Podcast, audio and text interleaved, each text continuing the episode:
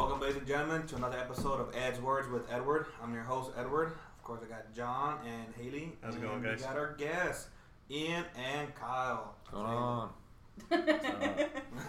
Sounded so enthused. Yes, very enthused. um, we will be talking about uh, game development, um, and as John said, from start to finish, and as Ian described it, the pipeline. The pipe. Uh, so that's what we're going to talk about. So the fancy word. yes, Pipeline. the fancy word. Let's get into this. Fancy. Okay. Fancy. So, with that, what is the first step in the pipeline? More like we should define what game development Oh, is. sure. Yeah, yeah, that sounds- mm-hmm. Understanding. Yeah. game development is. then we'll get into the steps. Okay, that's cool. We can do that. What is game development?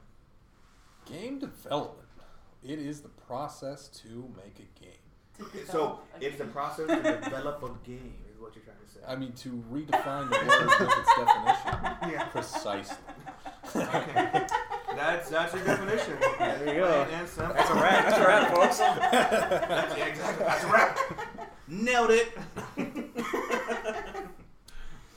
Oh my gosh. Yeah, it's pretty self-explanatory. No. So that's there, good. there's three different steps. There's the design, the programming, and the art. And there's like little steps in between it.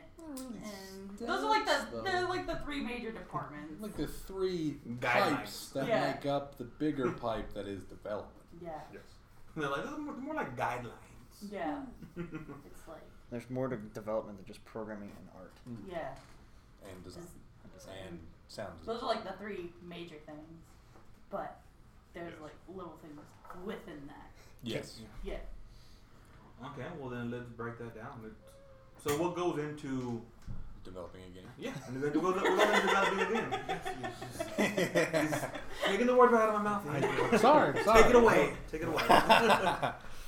Ah, game development has a lot of pieces to it. Um, similar to basically any project um, that has to do with entertainment or media, um, you have to get a, an idea for what it is that your project's going to be. And so, not all projects are going to require the same pieces. Um, some projects are going to require all of the pieces to a much higher extent or a much greater extent than other projects that also require all the pieces.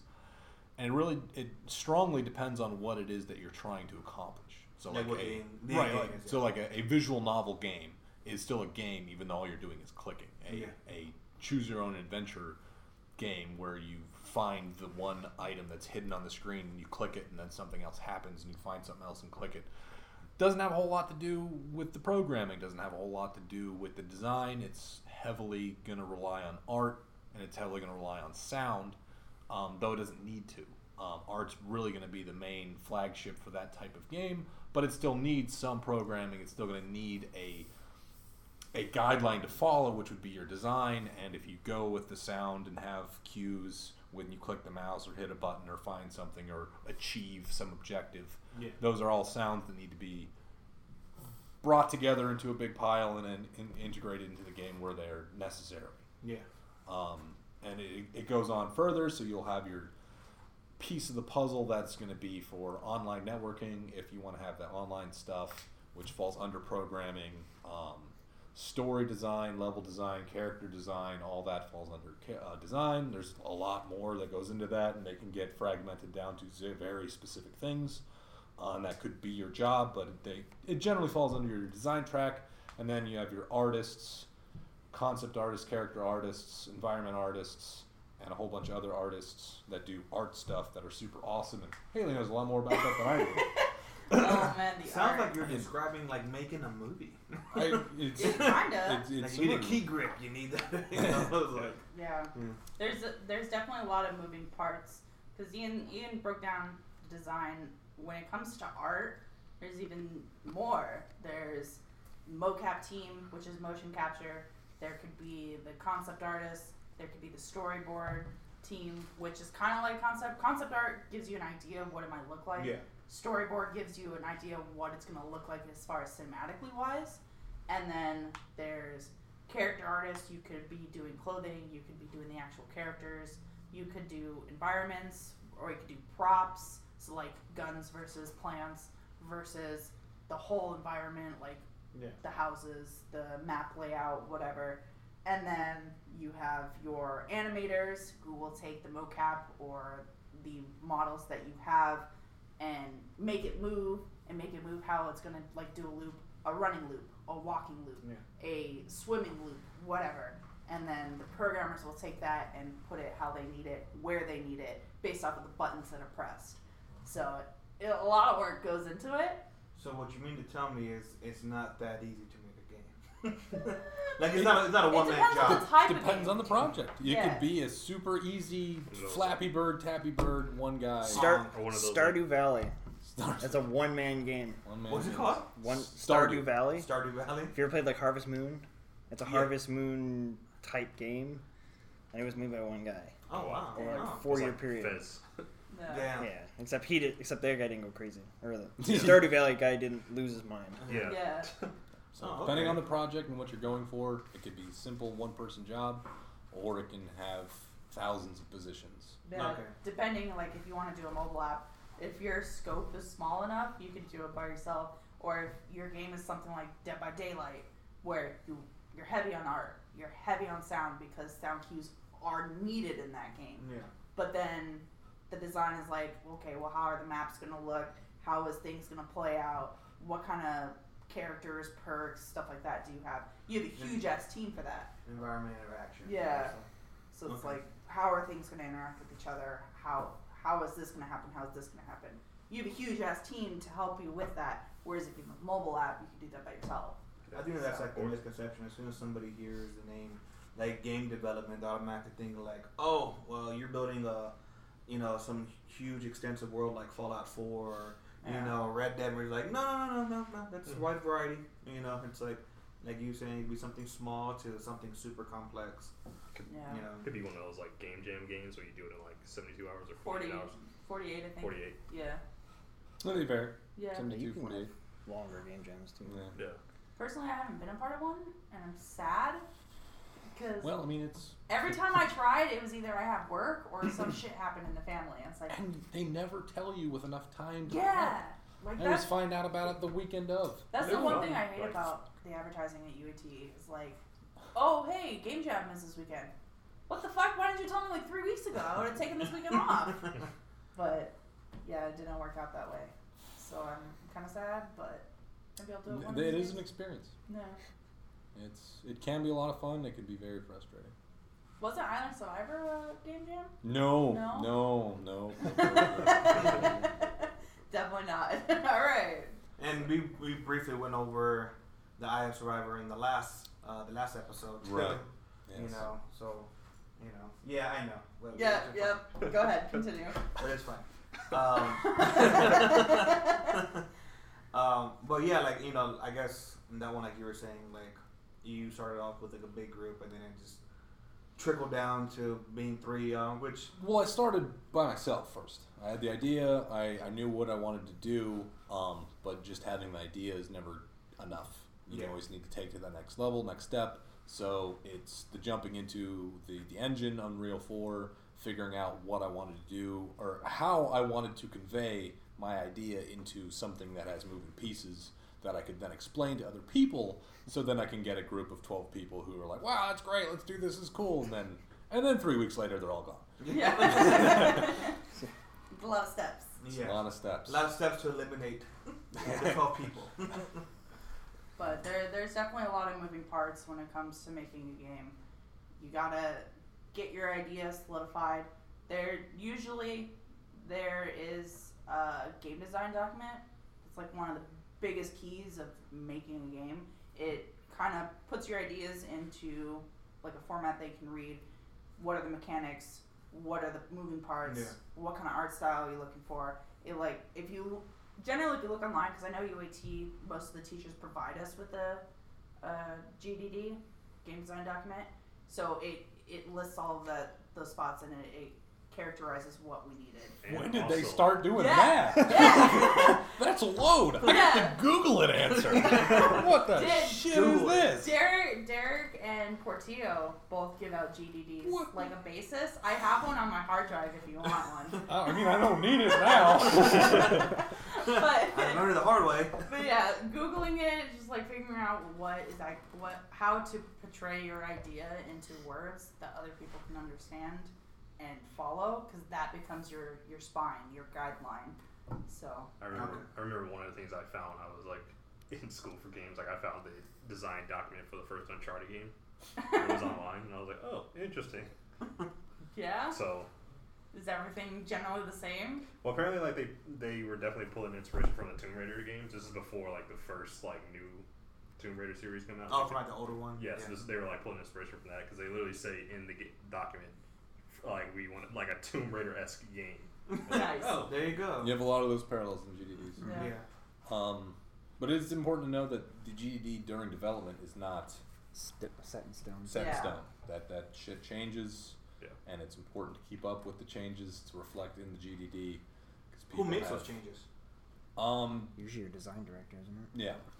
Your design Uh, director's the one who's going to sign off on it. Your design and creative director are the ones who are going to It, make official decisions to change the game design document. It, Yeah. Right. Is this one of those things where, like, you, like, do you, eh, if you, that's your position, do you just make the decision or do you get everybody's input into making that decision? Or do you like, oh, nope, it's changed, guys, sorry, here's a new Well, okay. if you're if you're doing it the right way, you'll bring together the people underneath of you. Like you'll have like tech leads, you'll have art leads, you'll have design leads, who you will go to, and they will you'll they'll give their input, which they'll take from their people under them. So Yeah. it's like everyone should be giving input all the way to the top, because when you have someone at the top who's making all the decisions and not taking input, it's not Yeah. going to end well. Yeah, because they'd be like, well, well, I don't So- have a guy who can draw like that, Well, or who can. I don't have a programmer who can, Right. you know, code that. You know. a caveat to that mentality, though, is the design by council, and that can ruin a game project if it's for the creative direction. So if it's um, how to go about solving a problem, having everybody who has varied experiences give out solutions, awesome. Hey, I think this guy should be red instead of blue and be three times the size, and then somebody else says something differently, and you keep changing the size and the color of the model. By the time it's ready to ship, and you don't have anything solidified because you don't have that one guy saying it's going to be red and it's going to be the size, Yeah. you have issues. So you would say Yeah. scope is important. Oh, Um, scope is very important. Um, but I don't think that's going to be the issue with that. It's it's it's more of to make sure that your your project has a vision and that there is either one person or a small committee of people who are in charge of that vision. Yeah. Yeah. And as long as they are on track with the vision and conform to the scope, you should be fine. Yeah, So product- because otherwise you're just trying to make everybody happy. Right. You know, and then And then you start but, but playing then it's your, favorites it's your project, and you're like, well, that's not how I envisioned it. Right. But I was taking your consideration and your consideration, and now I don't like what the outcome is. Now I Because have a I've purple seen- Barney dinosaur.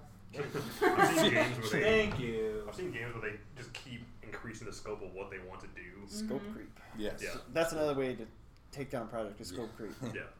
Is it- what's, what's it called? Scope creep is where you have an initial scope, and then Ian comes in and is like, "Oh, I have this idea," and then the scope grows, and then Haley comes in and the scope grows, and then the um, CEO comes in and he wants this this really cool idea that he he forces us to do, and the scope grows and grows and grows, and then eventually it's too big to maintain, it's too big to manage, and then the project comes out of the gate and it falls apart. Mm. because you Taking have on, yeah, taking on too much. coming from programming background, you have an MVP, which is this piece here has to be perfect when this game ships, and the rest of it is fluff. And the MVP is the minimal viable minimum viable product. It's this is the Okay. absolute minimum this product can be to succeed, Okay. and then anything else is just gravy. It's just the Ah. cherry on top. Okay. Okay. And so, Icing. yeah. So Love basically, it. scope. Your scope is this is the amount of people we have, the amount of hours we have to work with, and let's get the MVP done. And then if we have extra hours, we can put in these extra people. We can build an extra level. We can do another, you know, Yeah. another multiplayer Tweak it map, a little or, bit. yeah, or, or polish some more, or whatever. Yeah. And that's kind of where a lot of games are right now. When we get games that don't work first day, they're getting the very bare minimal and then put out patches later. Yep. So That sucks. because because, thing, because things are getting pushed out so frequently Yeah. now, they give you what they know could work possibly, and then fix it later, so that way they can work on the next. They give you what works on their machine. Yeah. when it doesn't It work on on your my machine, machine, yeah. Yeah. So that's kind of where developers are right now, and it's not always their fault. It's it's possibly the publisher, you know, giving them time constraints that we can't quite work with. An extra scope. Yeah, and extra scope. So like that cool idea, great. Now we need an extra three months. We only have three weeks. Yeah. So they're gonna do what they can right now and fix it later. Give So. you the DLC. you can pay for. Yeah. yeah. Destiny. yeah. Yeah, So uh, a lot of things, a lot of things contribute to the rise and fall of a game. Yeah, sounds like it. Like, like, it almost kind of makes you like, ooh, do I really want to go this route of developing a game? It sounds like a fucking hassle. Like, It's it's if like I've read developers who they get you know you just burn yourself out it sounds like it. because Yeah, because they Speaking of force you to work. I mean, I've read horror stories of like 120, 140 hour work weeks just to get something done. That- I mean, if you look at Team Bondi, who did um, LA Noire, they were literally working 20 hours a day, and they were sleeping at their desk. They were just like falling asleep at the keyboard because they were just forcing them to work until they dropped. damn. And it's just because. And, That story from Rockstar that the employees were working 100 hour work weeks. Oh yeah, Yeah. Red Dead. Yeah. Red then, Dead like- also is the same yeah. way. But then they try to save face and they were like, oh, well, that was just only on the writers. Like, I'm like, yeah, I'm sure it was. Like, Yeah. Yeah. Sure, pal. The artists and programmers, it's almost like there's no break. Because once one thing changes, you have to scrap everything and redo it. Yeah. It's like, again, with that, the creative changes, if we have a red, a red character at, let's say, three inches tall, well, now they want it purple at 72 meters. It's like, what the fuck? There's a huge ass change. Now I have to, like, somehow enlarge it and then change the colors and you have to change the whole texture because the colors clash with what, what it's wearing and there's just like a lot of Hope to a God it doesn't break the animation. Like, oh, and you got you have to redo all the animation. Because So- like, because some yeah, some of the animations if you, if you have mocap or key animations, those things don't scale very well. So you have three inches of animation, you can't scale that to seventy-two fucking meters. You may have to redo it, and it's like, ah, there's three So- weeks redone. So with that, and you know, like you're talking about, you know, the horse or the Rockstar and whatever. as a game developer or someone who wants to, you know, to go that route, would it be, would it be more ideal to, you know, like your dream? I won't say dream job, but to work would be like doing like an indie game, or that way it's like on your scale, or. Or, or is it more like oh I got more uh, notoriety notoriety because I'm like oh I'm part of this big Microsoft team or I'm part of Blizzard or you know like like like for you guys like what would be the route you would want to go that way you don't have to work a hundred hours I mean, it kind of depends on the kind Or of is it just- person you are. there's just too many fucking indie games out there Well, I mean I mean like it really is like I mean when you first starting out, you kind of have to. I mean, you work. That's true. you Like- work you kind of have to work 100 hours or whatever because you don't really have kind of don't have a choice i mean as you're out of the gate you're you know you're you're hungry for work so you're gonna yeah You're, you're gonna gonna- want to do you're gonna do you're gonna burn candles at both ends in order Yeah. to yeah get the experience you want and then you can move into maybe an indie role where you can set your own hours you can take you know however long reasonably however long you want to make a game or Yeah. whatever. That's and then you have creative freedom and you have you can kind of be the the, the the deciding factor on those things or whatever. Whereas on a team of 200 people like rockstar you have to answer to a creative director who's mm. got to be making those decisions and you're not going to agree with it but you're going to have to. Yeah. Yeah. but i mean it, it's more of a stepping stone. Like in, in a technical field if you want to out of the gate i know amazon they have terrible working hours but if you work a, a year at amazon and you have that on your resume you can go you can go anywhere you want mm-hmm. because you have amazon you have google you have facebook it's the name they're looking for exactly Yeah. it's name recognition so if you say you I mean, if you come out of the gate, you worked at Rockstar for three years. You say you worked on Red Dead, Yeah. and then you go out to indie stu- studio. You can, you know, go and get a publisher or whatever, who will give you that creative freedom because you have that name recognition or whatever. So it's kind of like you don't want to, but it's it's a stepping, it's a means to the end. you gotta embrace the suck Yeah. Yeah. Essentially be- before you can get to that Yeah. comfortable the comfortable state where you're like yeah you know what hmm, make this last a little bit I'm not trying to stress too much on this motherfucker like Yeah. And as an artist, it's it, it's kind of a flip flop, but not really, because usually you want to perfect your art. You want to make sure you can style match before you can get onto AAA games like Red Dead. Um, and usually when you go to a AAA company, you usually start off as like a UA or a UI designer, which is the user interface. You're creating icons and what the HUD is going to look like and stuff like that, instead of all the characters and the environments. You have to actually build that portfolio. You have to build that sort of skill. Whereas if you went to indie, you could create your things, work on your stuff, and then publish it as a mobile app or a mobile game or something like that. This, Okay. It's technically indie. Indie is just like doing your own thing, a smaller scale versus AAA. It's a huge ass team. You're answering to people. So But also sometimes less people on the indie, indie side. yeah. Because you don't have a large scale studio. Indie's one of those things that nowadays is like, I mean, The So- Witcher Three is an indie game. Yeah. So, Oh, is, Because was really? Indie only means you're independent. You're not owned Yeah. by someone. Well, Yeah. CD Projekt Red isn't owned by anyone. So technically, The Witcher isn't an in- indie game. Oh shit. It's just a very large indie, indie game. game. Yeah. Yeah. yeah. Life for a designer is, is a little a little different for the artists and the programmers. Yeah. We uh, we have a harder time going into the AAA right out of college. Yeah.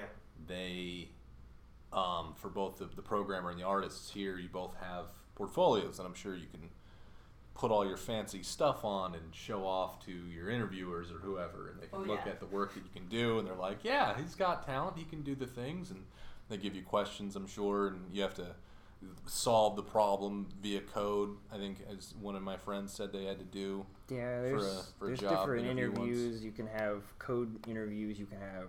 I've I've been on interviews where there's no code questions at all. It's more of theoretical questions. It's more of Okay.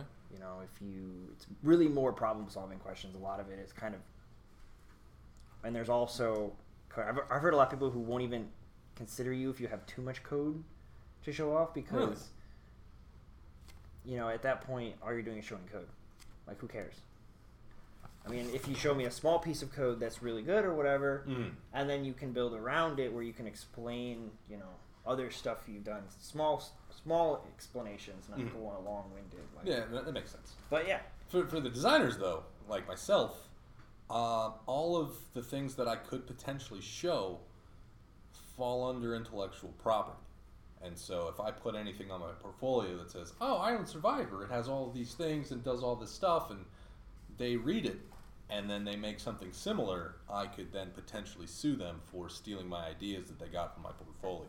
So we are strongly advised not to put the You want to leak out too much. the GDDs, Yeah. all the design work that we do on our portfolios, because that kind of instance isn't impossible to occur.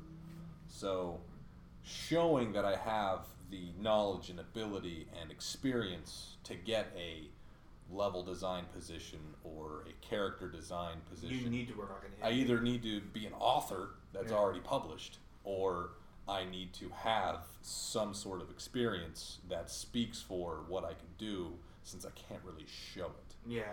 And that's where the indie is a great place for designers, because, I mean, if I know basically how to do art, like on Paint.net, great. and if I can, if I can link up my boxes and my lines, like I was talking about before, Yeah. um, for programming, um, just get the basic stuff out there with Unreal, then I can throw together a really simple thing to show off my ideas. But that's you know three to six months of work. Yeah. If I'm doing three to six months to make a small project, and I'm not making money, and I'm not getting food, I'm not staying in any place for very long. So it's a little more challenging and very heavily dependent on the indie market where my hours are, my off time Yeah. and so I could pick up another job, Yeah. keep afloat while I'm then burning my midnight oil on an indie project just to get that three to five years experience, which seems to be the magic words. Yeah. Every place I've looked at, you need a job. experience to get a job, but you need a job to get experience. Exactly. Yep. That's A vicious cycle, right? that's Fucking that's the, that's it. Yeah, it's like we want you to have. Uh, a master's degree and these certs be between the ages of 22 and 25 and have 30 years of experience. it's like, cool. Are you reading your requirements here? I'll get, I'll get right on that. You know, it's like, wow. Yeah. All But I've seen a lot of like job interview, like job postings where they post all that crap, and then if you talk to the actual person, like I've talked to HR people who they post all that stuff, and then they don't care about half of it. Like Yeah, like most people don't apply because of that, but yet they're probably qualified for the position yeah. because they post this crazy requirements, but really you maybe only you know fit in some of it, but they would still consider you. Yeah. And that's why a lot of people, like, people that I've talked to, they say apply anyway. Just find a way that could kind of relate to the requirement, and if it doesn't, tell something or a story that's like, I don't have this experience, but I have this one instead. So like, if you can showcase like that and like being able to to try and connect it, the they'll more than likely hire you. Sometimes Yeah. doesn't happen often, doesn't happen all of the time, but It does happen. yeah, it does happen. Yeah. So it- you could you could bypass that 30 years of experience being at the age of 22. And then you get to go into the salt mines and suck for a year or two. Like this week, I'm washing lettuce. Next week, I'm on to fries. Nice. I'll give it a couple of years. And like then I'll be assistant manager, and that's when the big bucks come. in. yeah. exactly. So it it's a little difficult to get into the industry. It's also because the industry is getting really flooded now. That's what it feels like. Yeah. Yeah. honestly, that's what it feels like. I mean, everybody wants to be part of the next big thing. Uh, for me, like I always like when we had to do like the first set class. I mean, it was like I think I was like one of three NetSec kid in there, and then it was like, all right, who's doing game? And it was like thirty people raised their hand. I was like. I was like, holy shit, like. Everybody wants that like Yeah, it's like you do realize like each and every single person is your competition. Yeah. Like, The, the- like the- that's fucking crazy. the That's students for- who joined when I joined back in 2013 it was like 150, oh and the people who graduated was like 30. oh damn, dude, that's like buds. Yeah. That's also because everyone thinks they can just, oh, I can just play video games and Yep. Yeah. That's what seems to think be I'm gonna go out and make Yeah. games. It's gonna be so easy. Well, it really isn't. Yeah. Yeah, So no, it's yeah, not, and it's not the, what you think. It's not all, you know, fairies and unicorns. I'll tell and- you right now, I don't know anything about really what goes into development of game. Like I know depending, you know, depending on it, like it can be very hard, obviously, because like, I mean, you don't see like, you know, like a Red Dead, and you're like, oh, I bet you the person that drew this makes, you know, great shadow figures. You know, Yeah. like, you know, it's like no, obviously there's a lot of detail, a lot of great artists that go into the storyline, all that good stuff. You know, so it's like I know that these guys are very talented, but you know, like I play the games. I don't. I'm not looking into like what goes into it, but I've always you know been interested. Like how like how hard is it, or how easy or difficult, like which like all that stuff. You know, like I've always just wondered. You know, and I'm I'm sure a lot of people have wondered the same thing, and hopefully after this they'll get a little more appreciation for it. I don't know if this happened to you guys, but after being in the game development degree, I view video games very differently now.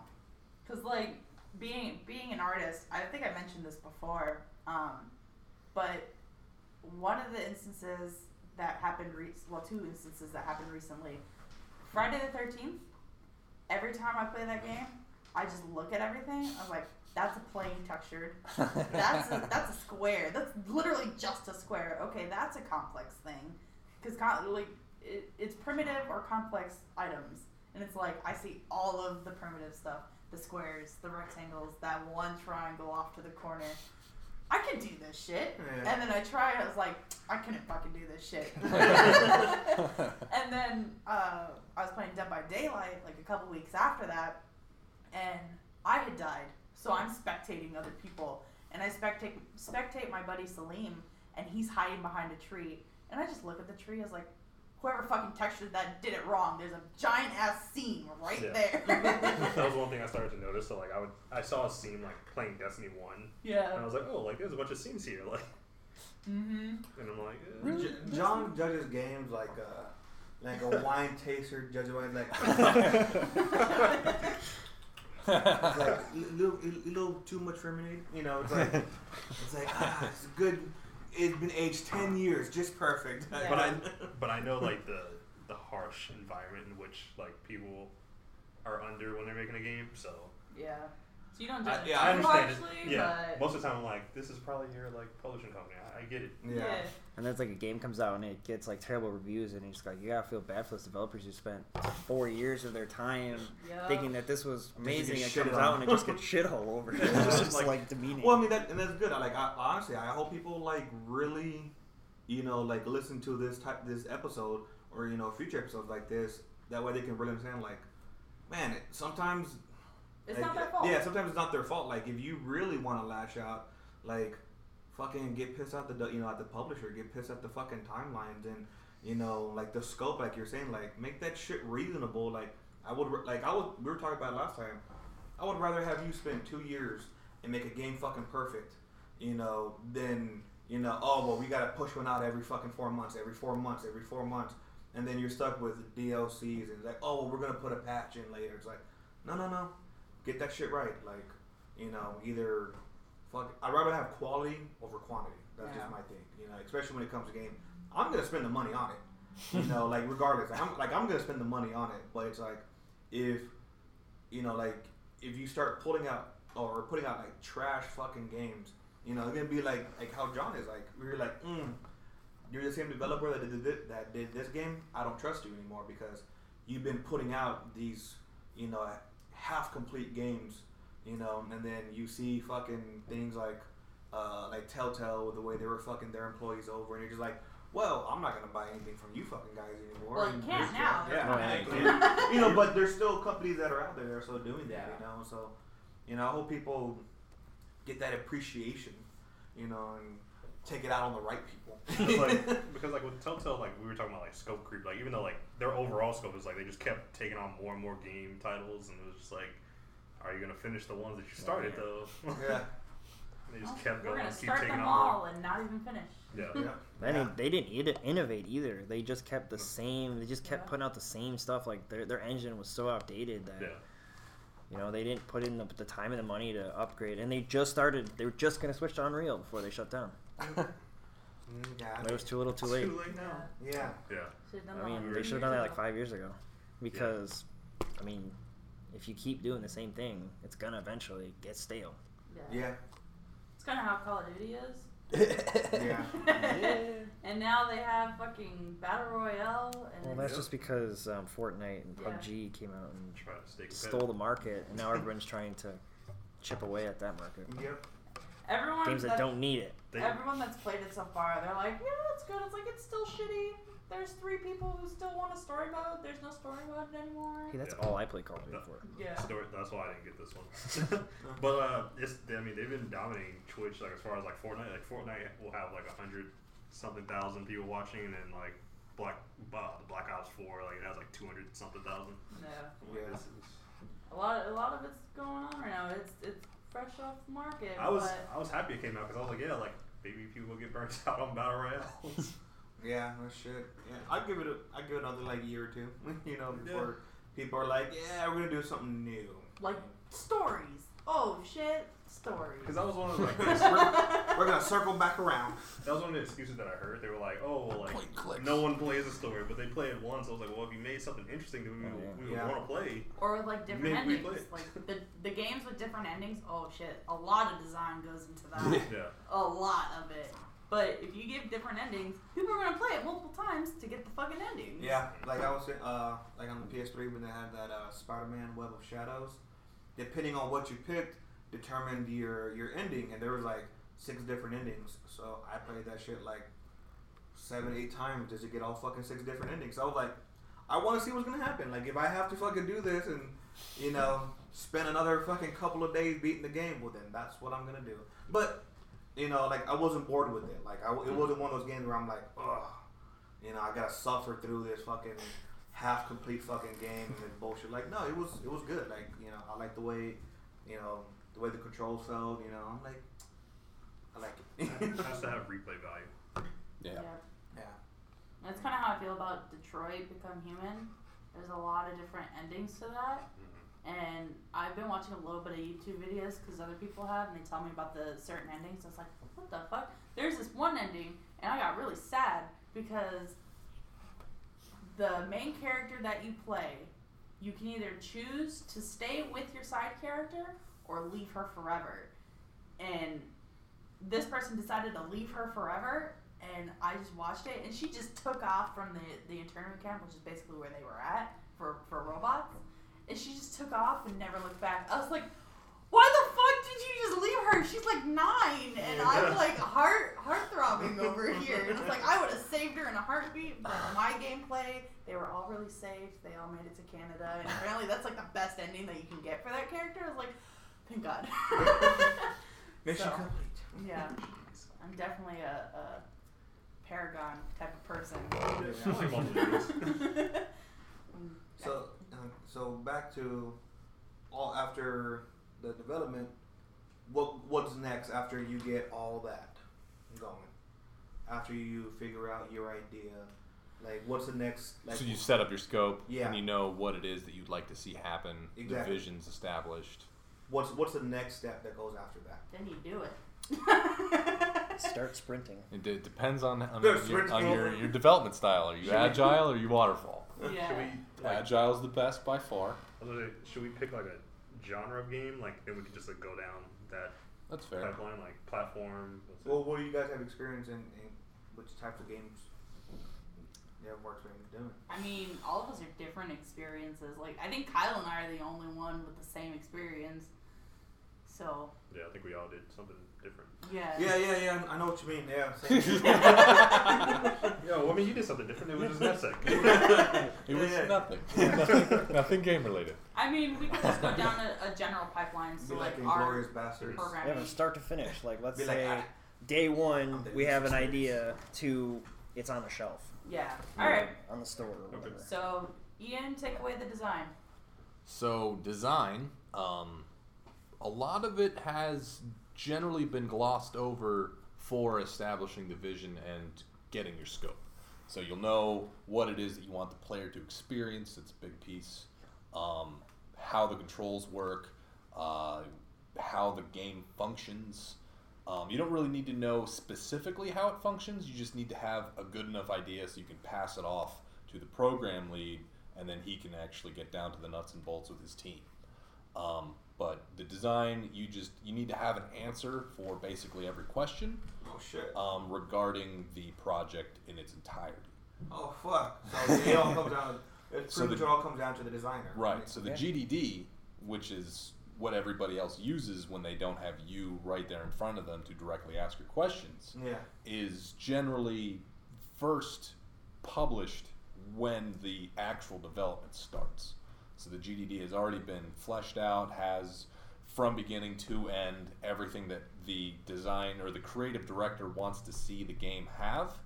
Um, and once he's gone through that and all the leads have gone through that, and, and generally everybody who has a say in the flow and the vision and the direction of the game has an understanding of what it is that the project's going to be, that is when it's published to the entire team. God damn. From there, the design That team. already sounds. I'm like, fuck, I'm already exhausted. From there, the, the design team breaks down to the individual tasks, and you have your story writing, your description writing, um, your character dialogues, um, level design, how you d- want the, the experience for each level, if it's a game that has levels to flow and, and the, the, the player to experience happens in that level needs to be planned out in advance and then you're either the one that goes in there and places each individual asset or you make the map you plan out all the le- all the, the different stages of that level and then you pass it off to an artist who would then place it all and make it all look pretty because you're probably not good at it yeah. um, so it's a lot of planning, a lot of planning, and writing shit down because people need to be able to follow the plan. And if there's no written explanation of what your plan is, and you're just like, yeah, look at the map, and the map just has like arrows going everywhere like spaghetti, nobody's gonna get anything out of it. Hey, cool, cool, cool. I, I completely got it. I know what you're going for. and then you get a circle. yeah. That's it, right? Yeah. No. Not at all. But okay, we'll, we'll go from there. yeah, and so it's. I mean, every piece of the game project needs to be thought up, which is what the GDD's for, and then the smaller pieces of it that fall under design, like your narrative stuff, then would be disseminated to those individuals who are good at it, and they do. So even for like that, like if they have questions, they will still go to the designer and be like, "All right, this is this is um you know based on what you have written down here. Um, these this is my, my, my ideas that I have like that I mean, will implement." And they'll be like, and the designer will be like, "Yep, n- yes or no." I, I have experienced both where I, as the creative director, had everybody come to me, and a project where I had designers in an artist team, in a programming team, and so they would just go to that designer specifically. Ah, okay. And so it's not one person sitting there and 30 voices screaming at them, and not a whole bunch of people editing the GDD. It's the design team is either split up and splintered out with all the other teams to make sure that there's at least somebody there to help maintain that vision, which is very important, and to make sure scope, uh, scope creep doesn't go out of proportion. But generally, yes, if there is a question that they do not understand or know what how to do it, they would find a designer or query the design lead or creative director directly. Damn. Wow, that sounds exhausting. And they do that before everything gets done. A yeah. lot of it's, a lot of it's pre-production. Yep. Yeah, friggin' damn.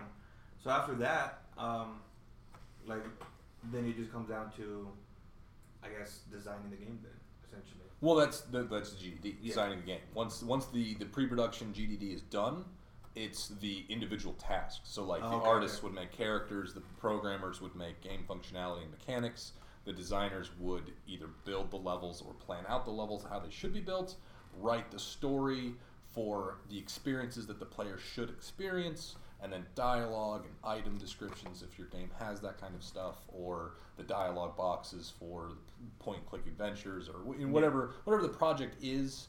The presentation of it is mainly artists piggybacked by the designers. Oh, holy shit! Mm-hmm.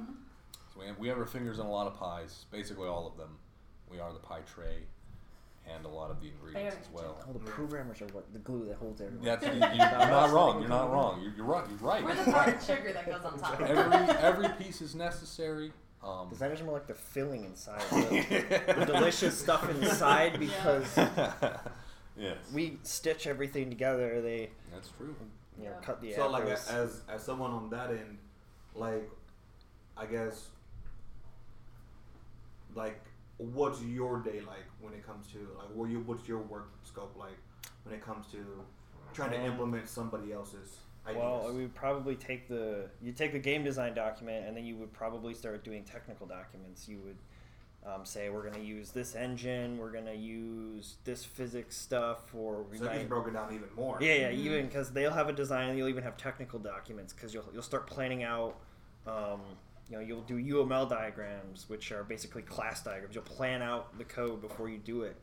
Oh, no. So you- you'll basically it's all even coding is a lot of planning. It's a lot of you you go in and you maybe write it. It's not as much as a design document because when you you can only design so much code Yeah. before you write it.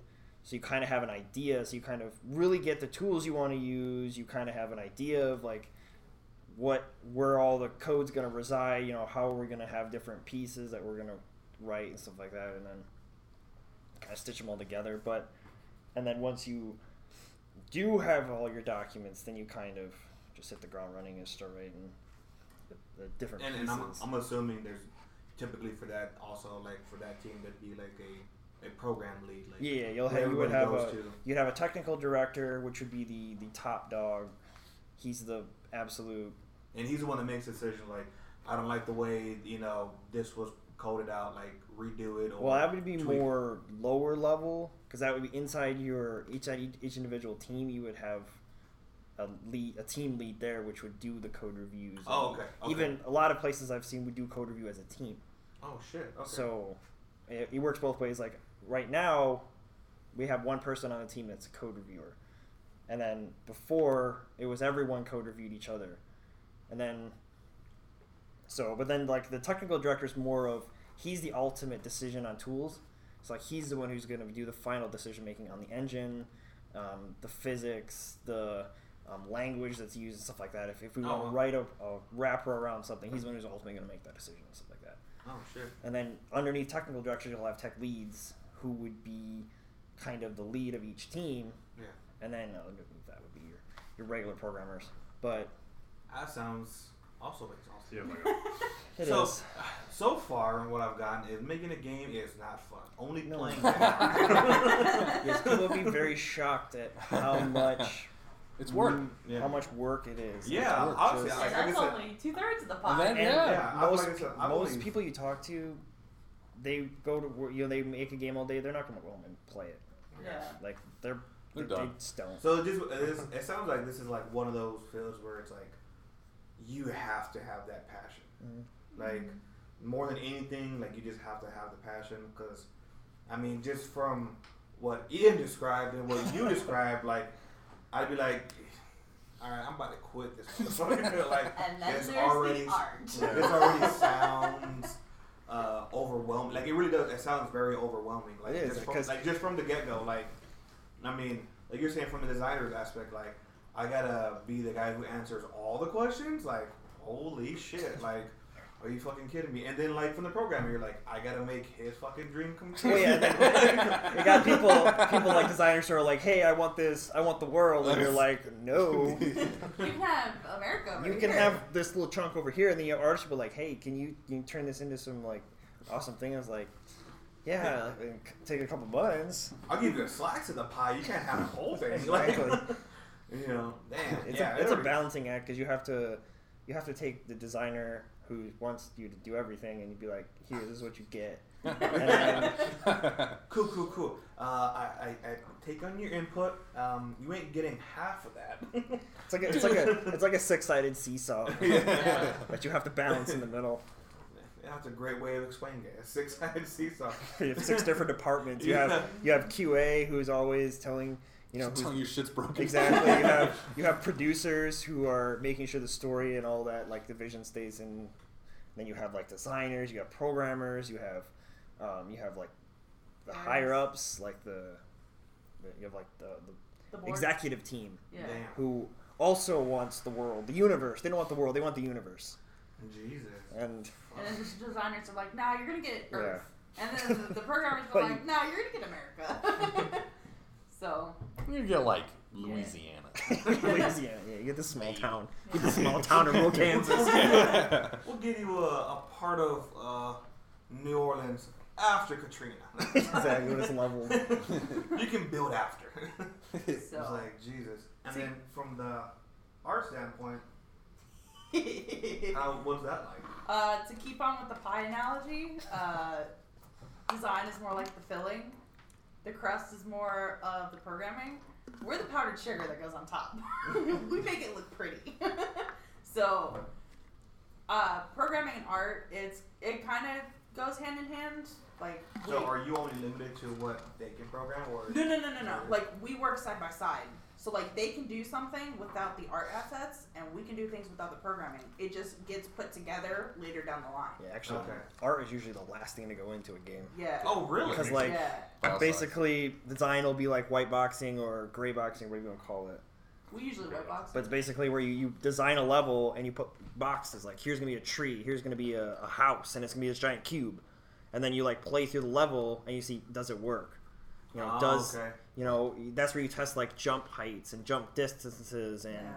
you know climbing up a wall or stuff like that because I like I'm learning all kinds of new shit today. like I always hear that from uh, the Overwatch team. Like they always say, like, oh, like yeah, we design our character, and like you know, we play the character like out in our game engine, and then once we have a like feel of like what they want the character to look like, then they didn't do the art and everything. So like they have the character playable in their engine, but there's no asset for the character. oh shit! Yeah. Damn. Yeah. So like a, lo- a really good documentary that I always go like document series is on NoClip.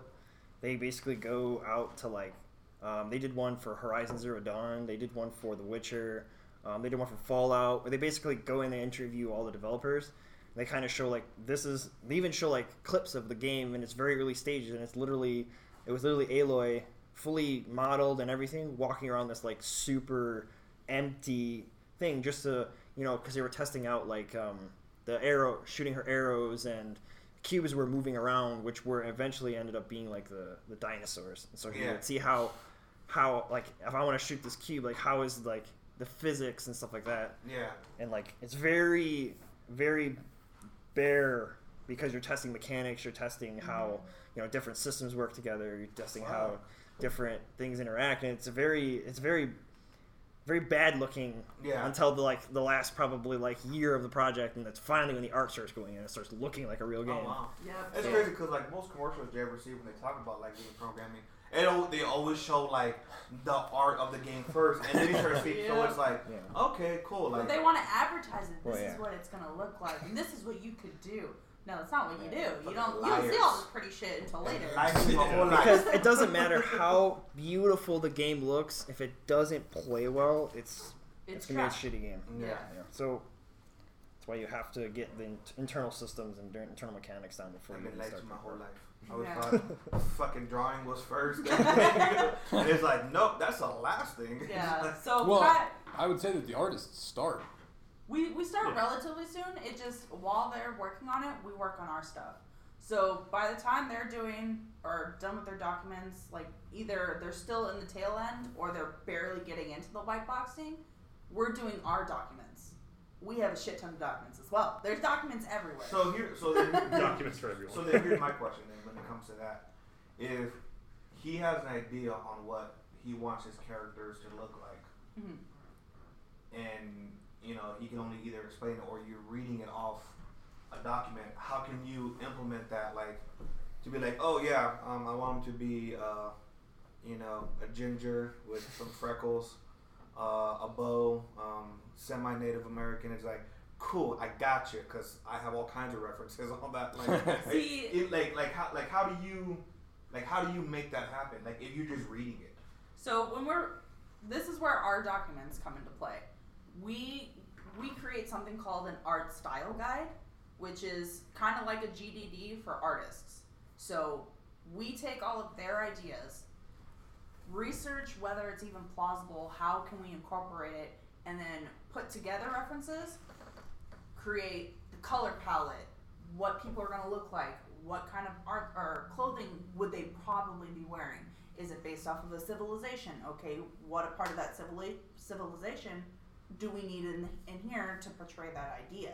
So we have a lot of researching and making sure things blend together, put it in a document that everyone can follow, and then go from there. So then, who makes all the ultimate decision on like, this is the design I like. This is the, I like your civilization. Um, I like your idea on that. Like, who decides that right there? Be like, this is the route I want you guys to go with this. Ian does. Yep. The, Oh. your designers and your creative directors. Yeah. And y'all. We we rely heavily on the concept artists who run through thousands of different faces and portraits and and profiles of. oh, so they'll characters. literally just drawing like faces on. Yeah, on Yeah, like- they're just like Sometimes. take a pic. You know. They'll Like, draw they'll draw like thirty different people, different ways, different outfits, different looks, different styles, and then you maybe just, like- and then you pick. Well, which I mean, like. I'd give guidance like Yeah. we want three foot two child with fuzzy curly hair and glasses, and if they need more, they'll ask questions. Otherwise, they start drawing. And So- we're like, we like that, we don't like that, we like that, we don't like that, and then they change and they Yeah, adapt. come here, my child. It's a lot of it is based off of the ideas he puts in the game design document. It's going to tell us where it takes place, what kind of characters are in there, what kind of environment are we in, sort of. And then we take that, get references based off of that, and then bring it to our directors or our designers and because they know the vision, they're going to say yes or no. If they don't know, then they're going to go to Ian and be like, okay, here's the ideas. Is this what you're looking for? Oh, okay, yes, okay. no, okay, cool. Bring it down to us. So once we have that document on what things are going to look like, what the color palette needs to look like, you know, sizings, whatever we need, then we start. So we have our concept artists who pretty much give an idea of what it's going to look like, what what are we going to base it off of, the sizings, the clothing, the colors, everything. It put, gets put into one picture. So there's characters, there's environments, there's props, there's um, vehicles, there's all the little things that you see in a game Yeah. was probably drawn out one point or another. Damn. And that was always what I enjoyed doing, like Yeah. environmental art. Yeah, I enjoy concept art much more than I do 3D. that's a whole different topic. But there's concept art, that's its own little section. Yeah.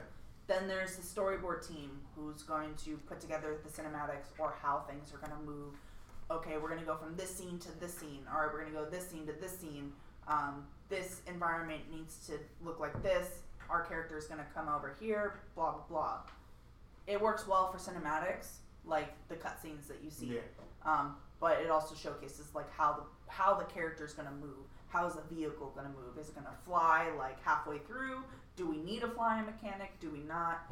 And then that's when you sort of get into the art development, especially if it's a 3D game. You have the 3D artists, the characters, the environment, the props, the vehicles. They're all their own separate team. So like everyone's working on something different.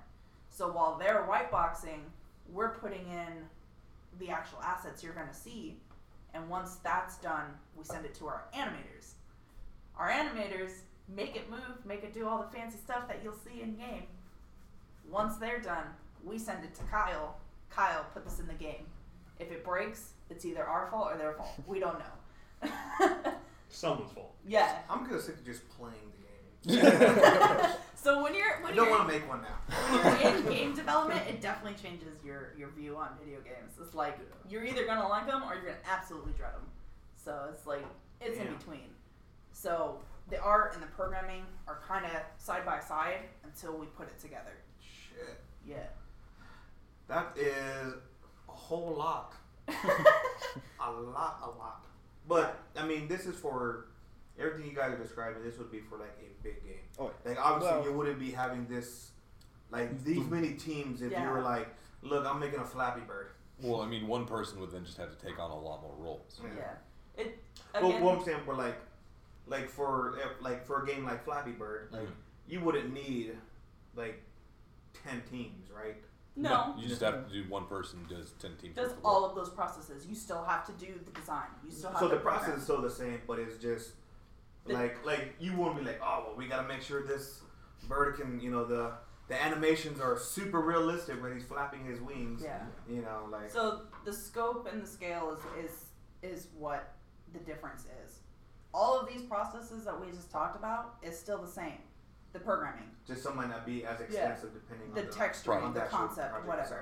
Like, I'm sure Okay, for okay. Flappy Bird, they were like, oh, like what do we want the cal- color palette to be? Like, look at the original Mario's. Yeah. Yeah. That's the color palette. It you're okay. How is the game gonna play? What- Circle. I want them circle. Two triangles for a beak, and a small circle for an eye. Well, that's that's artists, designers. That's programmer art. yeah. So I can draw that.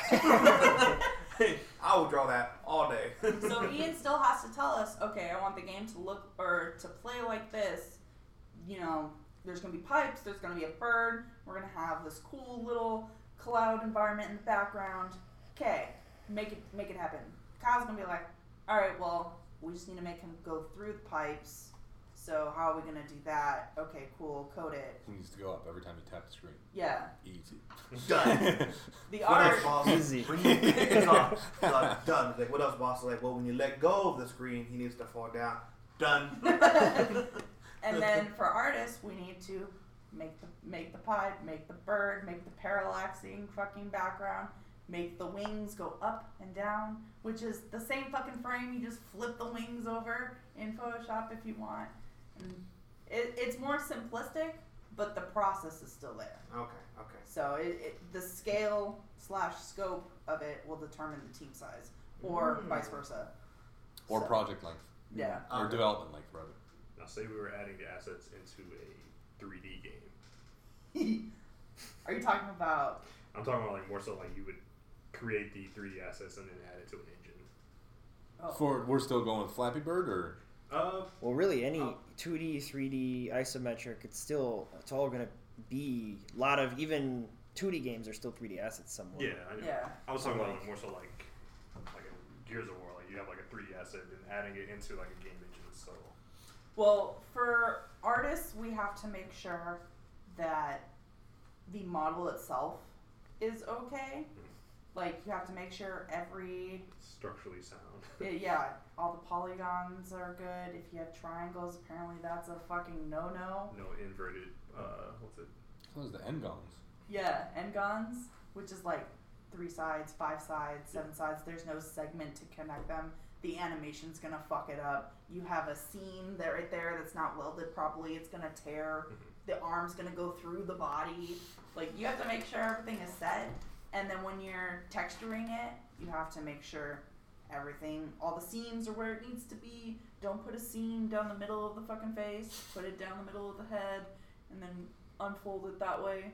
And then yeah, and then go down the arms, go down the side, down the legs, like split your person in half. Hey, you ever wanna ever wanna skin a person?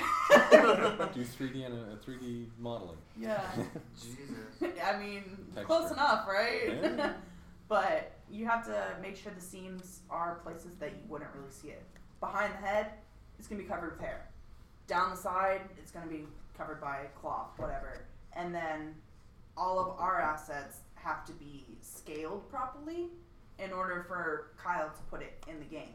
Because if it's way too fucking big, he either has to go and scale it and it's fucking everything up, or we have to go back and scale it and redo an, an animation.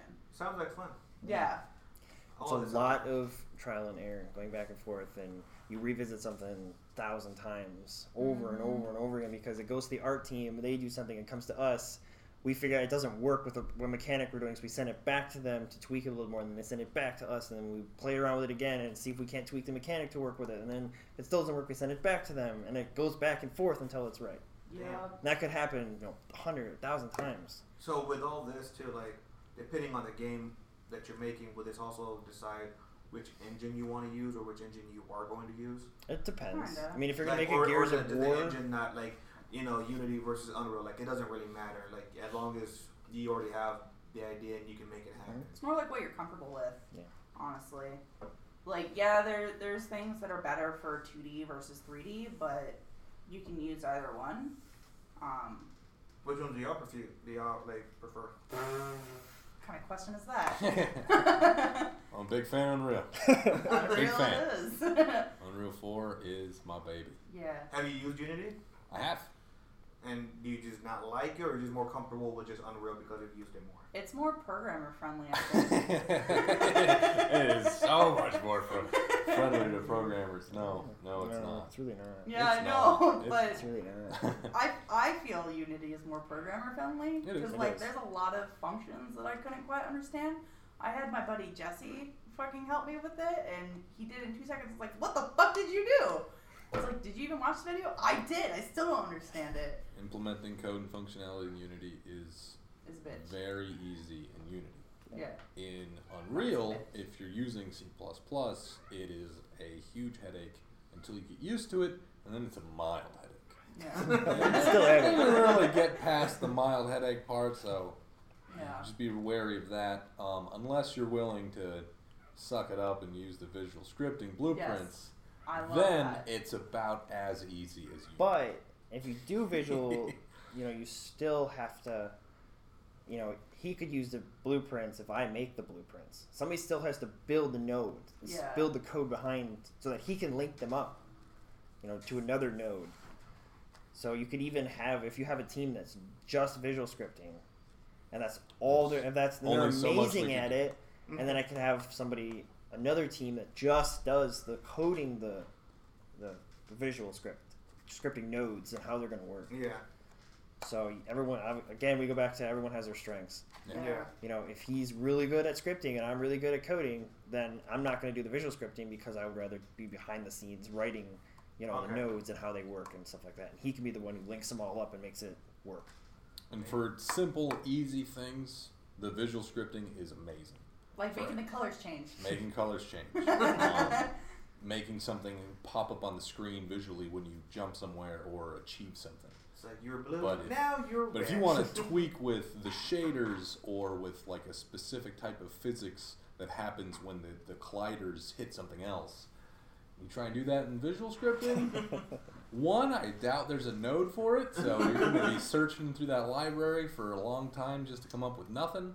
Um, and it would just be a lot better and more efficient if you were to go into C and just code it out line by line. Damn. Okay.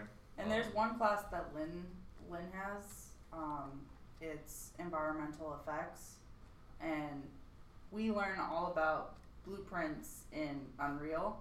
It's probably my favorite shit.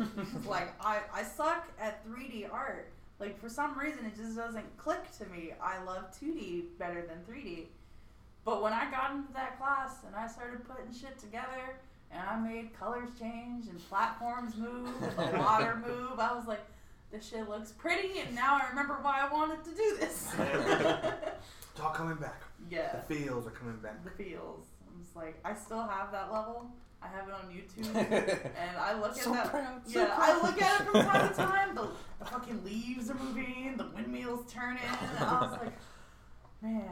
So then, so then once all of these, all these pieces are put together, the product is is exactly how you envisioned it.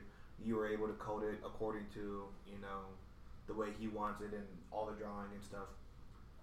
After that, what's next? Is it just like do you, do you test it? Do you market it? I mean, it's all Well, All of you the above. all like, Well, testing should be going on as you're yeah. developing. Every so every like single so that's going that's yeah.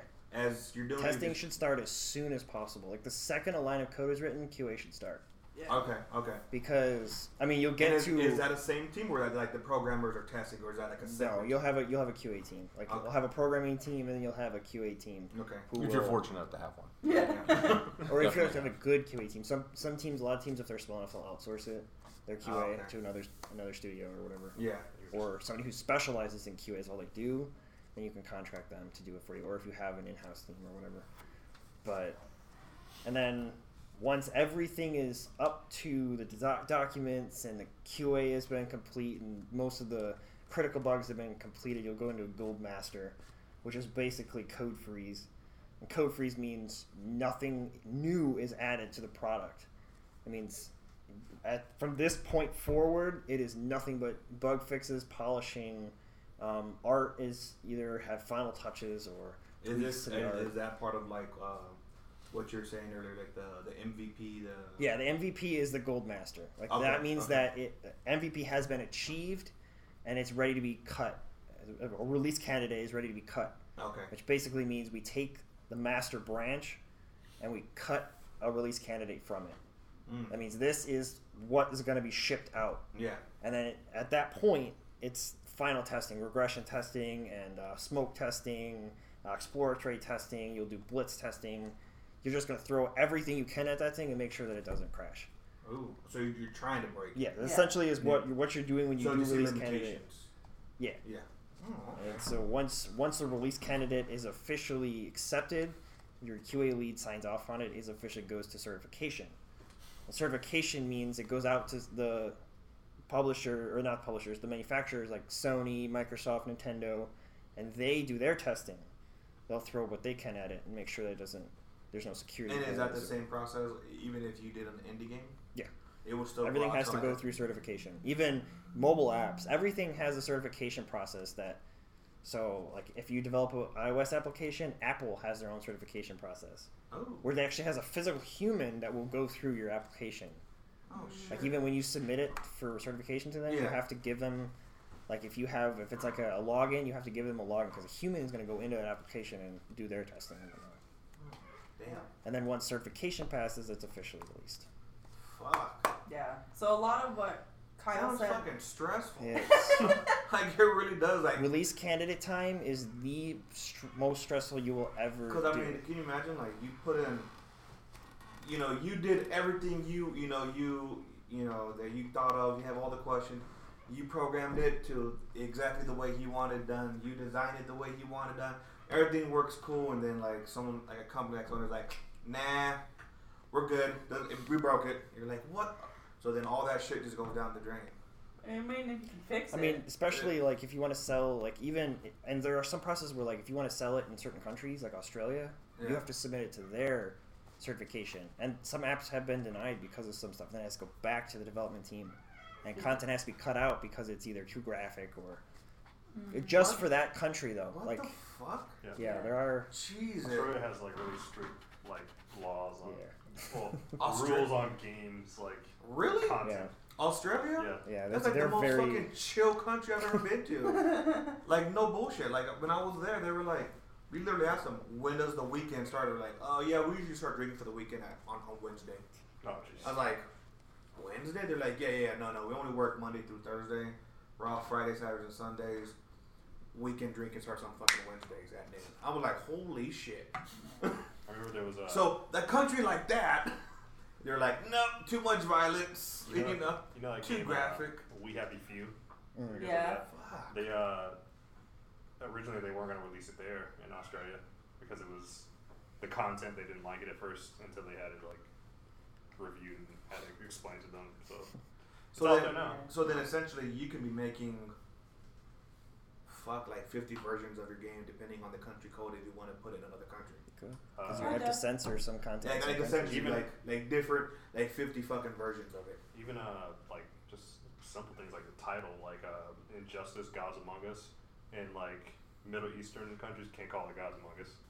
So like legit I think I forgot the title of it, but it's not called that there. Right. I forgot what it's called, but that's something I'll Are look you up. fucking serious? Yeah, it's not called yeah. that there. Bro. Fuck. a lot of people have different restrictions. Like a lot of what Kyle said about Scrum and you know testing it and breaking it. You usually do that at like every time a new piece of code is in, milestones. You're breaking that shit, and then you get to the very end. Other people breaking that shit, and you're like, "What? How, how did this break over here, but not over here?" And then you have all of these hoops to jump through when you're Don't be so releasing mean it. with and- it. Just, just, I was gonna say uh, just gently pet it. yeah. Germany, like Germany can't show like any Nazi like sympathetic Of course, like in- of course. content. Yeah, it never happened. Yeah. It never happened. I don't know what you're talking about. No. What Holocaust? So it's, it's interesting like what different countries will censor, but I mean Which I find funny because Germany is like very like open about their yeah, past, yeah, they are. Yeah. but I guess I. They just don't want that propaganda. I guess. Yeah. It's it's more or less like they just want you to forget. yes, that's what it is. And actually, like the people there are open about it, but like in their history books or not. Yeah. Like those years are just magically gone from history in their books. It's like no, no, no. I don't know what happened. No, we just jumped from you know 1935 to uh, 1945, and those 10 years completely missing. Everybody just blacked out. it's like wow, okay. you know, but damn. So that sounds like a fucking lot. Yeah. And there, like that whole process, How many people did we just scare away? that whole process from beginning to end sounds like it would take like two fucking years to do. Two. Try nowadays. And then like, and then you see like these big games. They're like six months. You're like, wait, wait what? Well, those six month projects usually have a thousand people working on them. We're, but still, or that's, thousands of bugs. I mean, that's still a lot. Like it's still Assassin's a Creed. lot of work. Assassin's Creed Unity had, I think they had 1,100 people work on that game. Yeah. Damn, I still after all those clock, I feel like 1100 is just not even enough. Some like major titles take like five years to make, Yeah. and then like another like what year to roll it out. Like as far as like ads and promotion. And a lot of times, they'll some companies will actually work on things before they even announce it. So like, they they've been working on it for three, four years, whatever. The Under some cool code name Yeah. that has nothing to do with what And the actual then game Project is. Scion. It's like and then they'll announce it, and they'll take that last few months, year, two years, to quote unquote work on it, and then publish it. But they've really been working on the shit for like seven years, yeah. and you only knew about it for two. So, Damn. Yeah, that's yeah. That sounds like a lot. Like, yeah, I don't. It's, I'm, it's a job. And Yeah. It requires work. It Yeah, requires fuck. dedication, yeah. work ethic. which most people tend to not have at the moment. Um, It sounds like a headache. It, like honestly, like it really does. It's it'd be like somebody, like yeah, no, we're gonna make a car from scratch. We're gonna we're gonna, we're gonna mold the muffler pipes. We're gonna mold the engine block. We're gonna yeah, try to break it, and then we're gonna put everything little in, and we're gonna polish it, and it's like, all right, cool. All right, that's just the piston. but we got the rest of it. making a car it takes a lot less than making a game at the moment. Because I feel like, yeah, that goes through a lot of testing. Yeah, you have to make sure the pieces fit together. mm, no, not necessarily. Not if you're an engineer and you're designing a new engine. Yeah. No, you are literally designing every little port, every every rod that goes into it, every piston, the horsepower, air compression. I'm now more familiar about that. Yeah. Coming from our mechanics. Ga- gas ratio. Ian, do tell us about that. I mean, we're, you're talking about, you know, Oh, you're talking about torque, you know, torque, gear ratios, you know, material of the actual uh, of the engine or the certain parts, you know, that be that can hold up, melting degrees. Uh, you're, yeah, it goes. There's a lot that goes into that, and you have to know every single one of those freaking Well, as as a designer of a specific part, it's yeah, you have to know everything about that part. yeah, You don't necessarily need to know about everything, but Yeah. that part, that piece that you're responsible Exactly. for designing, hundred and ten percent. You need to know it all. that's what it sounds like. Whew, But it's like we're making a car every time we make a game yeah. from scratch. It's like, Designing oh, every cool. piece. Know, we, no, we don't have a cool, uh, you know, we don't have cool robots fucking doing it. We're doing this shit old school. Man, I hope we don't have robots. Yeah. I don't know. That'd be, that'd be a weird. Mm, do you have a job? I would love to see a, an AI designer build a game from Yeah. scratch. I would like to see it. I would not like to see it be the new norm. Yeah. And like, I want to see it happen, The just test. not be successful. Yeah. Or be one successful and then never again. Yeah. It's Be just like, a test. Just keep that it under wraps. Okay, so you can't do It'd be cool. super top it. secret. Be like, be like, yo, I just built an AI. He just built the best game ever. Do you still have the AI? Yes. Destroy it. Destroy it. It's become sentient. Destroy it. Say we are gonna be put out of a job tomorrow. Like, destroy that shit. Don't even speak about it. Like, Fucking comes out with a new game every like three days. Like, Stop! No. Eric. Stop it! What have I done? You got enough horsepower in that computer, it could. yeah. Ugh. Oh, wow. Um, I feel like I've learned a lot today. Like, I like. Makes you appreciate games, huh? Wow, I think I might have a nightmare tonight about all this shit. Like, like, I really do. Like, wow. I'm gonna go. I'm gonna be like, man. I'm be. I'm not even gonna be able to play a game. I'm just be like, I wonder how much fucking time went into building this guy that I'm playing. How would you right like to be the person that gets to model horse testicles? Yeah. Because Red Dead has fully physics built horse testicles. Yeah. Wow. They apparently grow as your horse ages. Oh, Wow. my I god. I did not know that. Like they, I did not know that either. like how would you like to be the guy who Scaling function. Can you imagine? the lucky You're intern like- who got to model those? like Makes you, you- you get like a scale. You're like, all right, it's uh, 21 centimeters today, and then give it six months. You're like 23. you're like Good feeling it. You're like, mm, That's about three ounces heavier. Good Yeah. work. Congratulations, pal. you're really uh, You're sticking coming along. Yeah, I'm a stud. Makes you kind of second guess your uh, mobile game, huh? uh, kind of. Yeah. kind of. Kind of. It was only an idea. You're gonna need more ideas. Now, now I kind of don't even want it to be an idea anymore.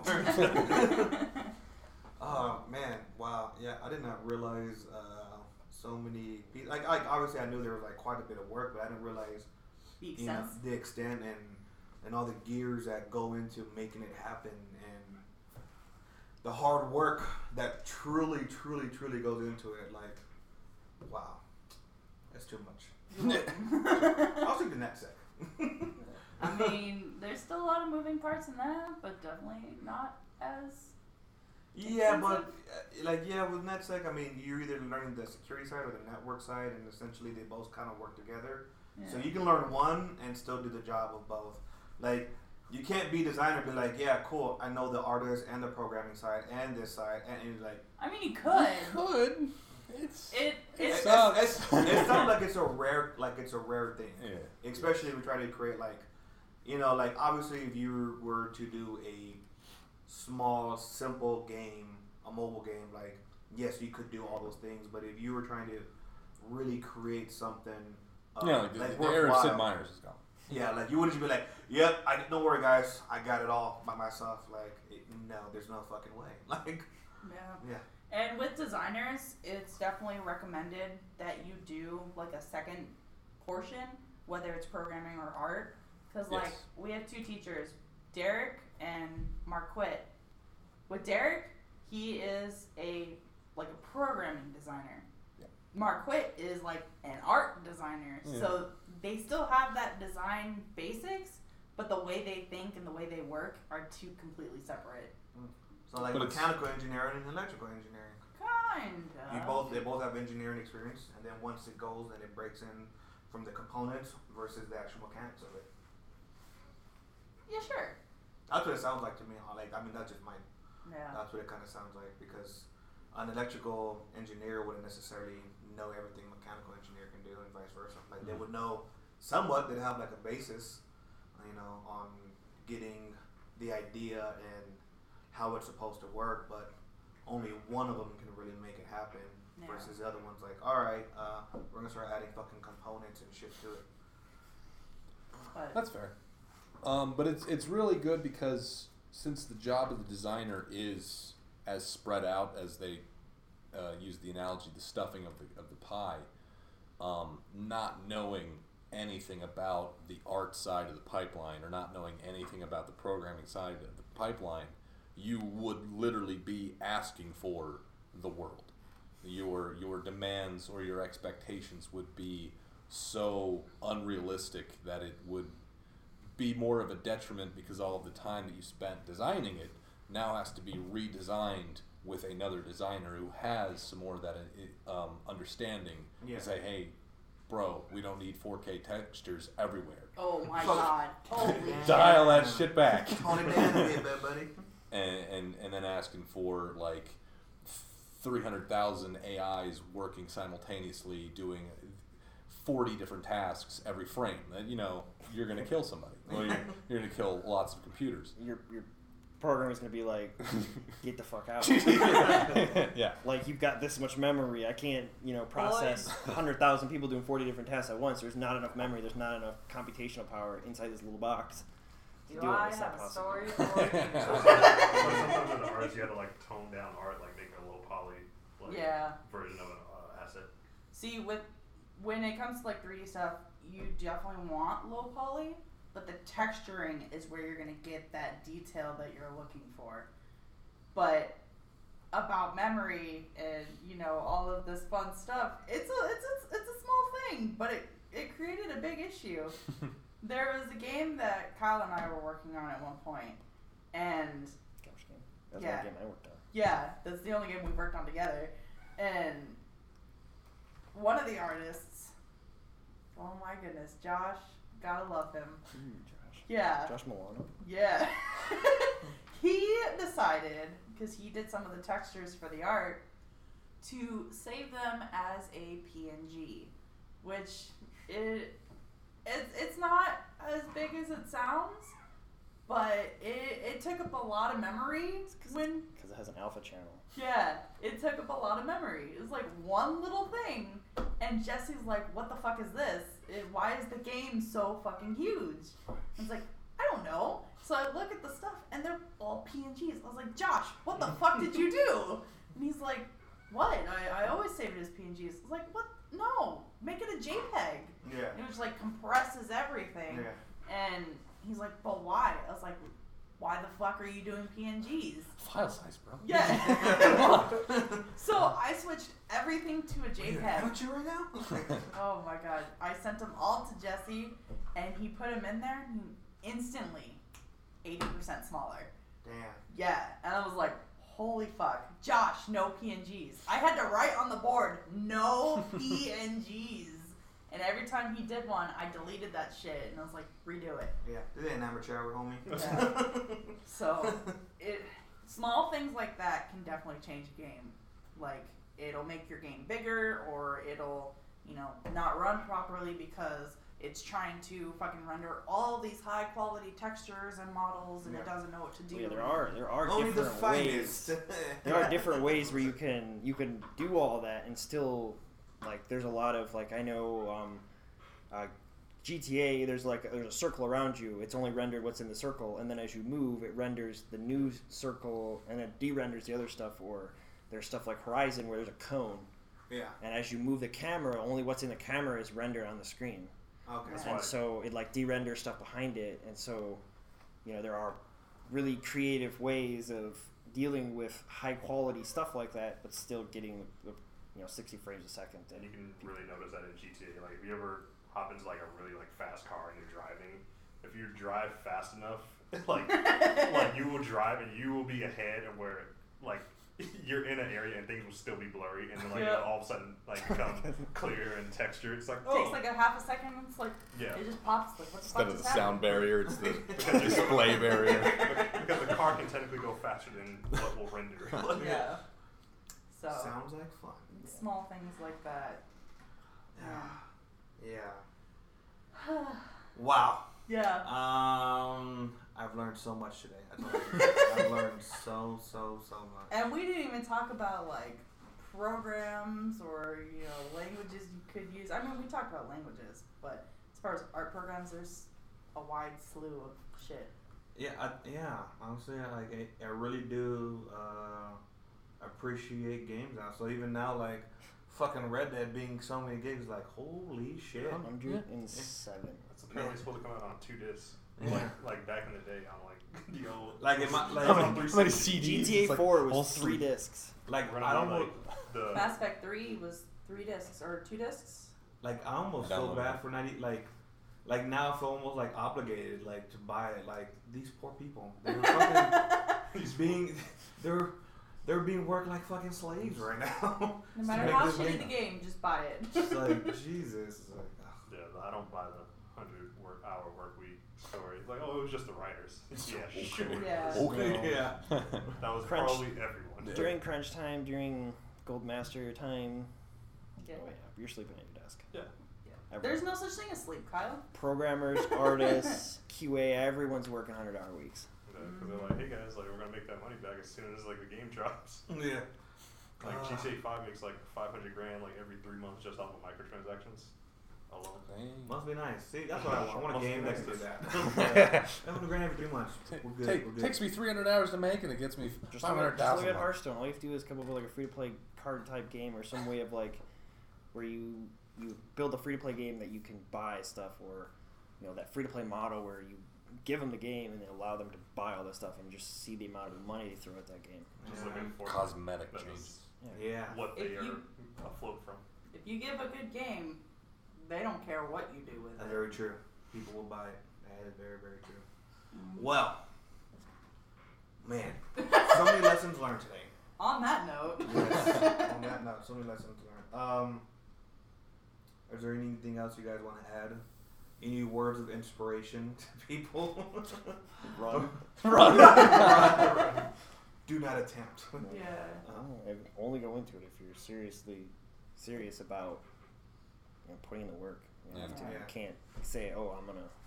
I'm just gonna Like, do it, like it can't be a hobby. Yeah, exactly. I it mean, has it to be a passion. could be a hobby, but as long If as you want to eat, it can't be a hobby. It can't. yeah, be. definitely not. Yeah. It's Unless you come up with something like like a Hearthstone type thing where you just sit back and just watch the money roll in. Yeah.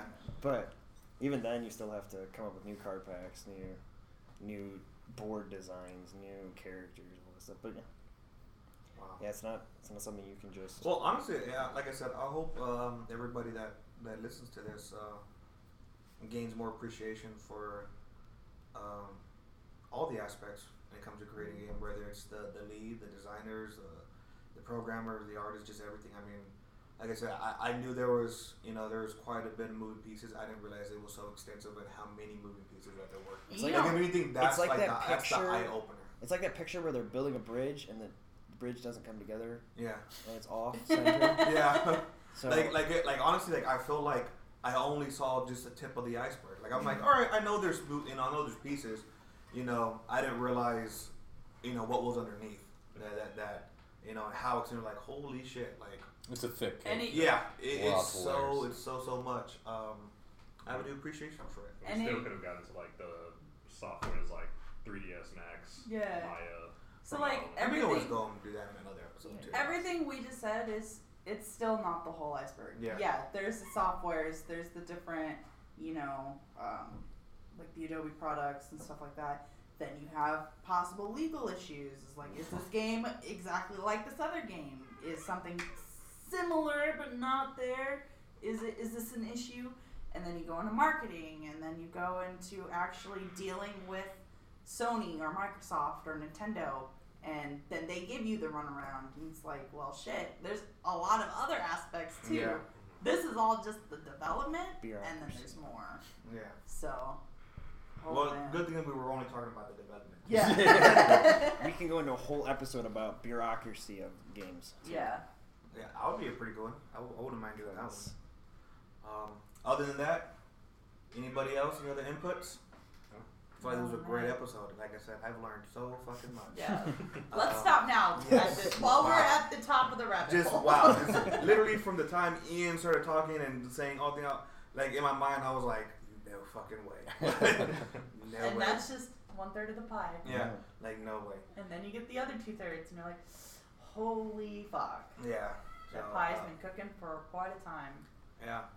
Um, other than that, thank you guys for uh, joining us today with this game development uh, episode. Really enjoyed it a lot. Like I said, you guys have really uh, shined the light on what it actually takes to, you know, create a game, whether a small game or, or a big, huge, open world one. Um, The process. yes, the pro. Yeah, exactly the process. A very Pipeline. extensive Pipeline. process. Yes. pipeline. Pipeline. the fancy word, pipeline. Um, other than that, we're good. Uh, so thank everybody for tuning in to another episode of Edwards with Edward. I'm out. Peace. Bye. Bye. Bye.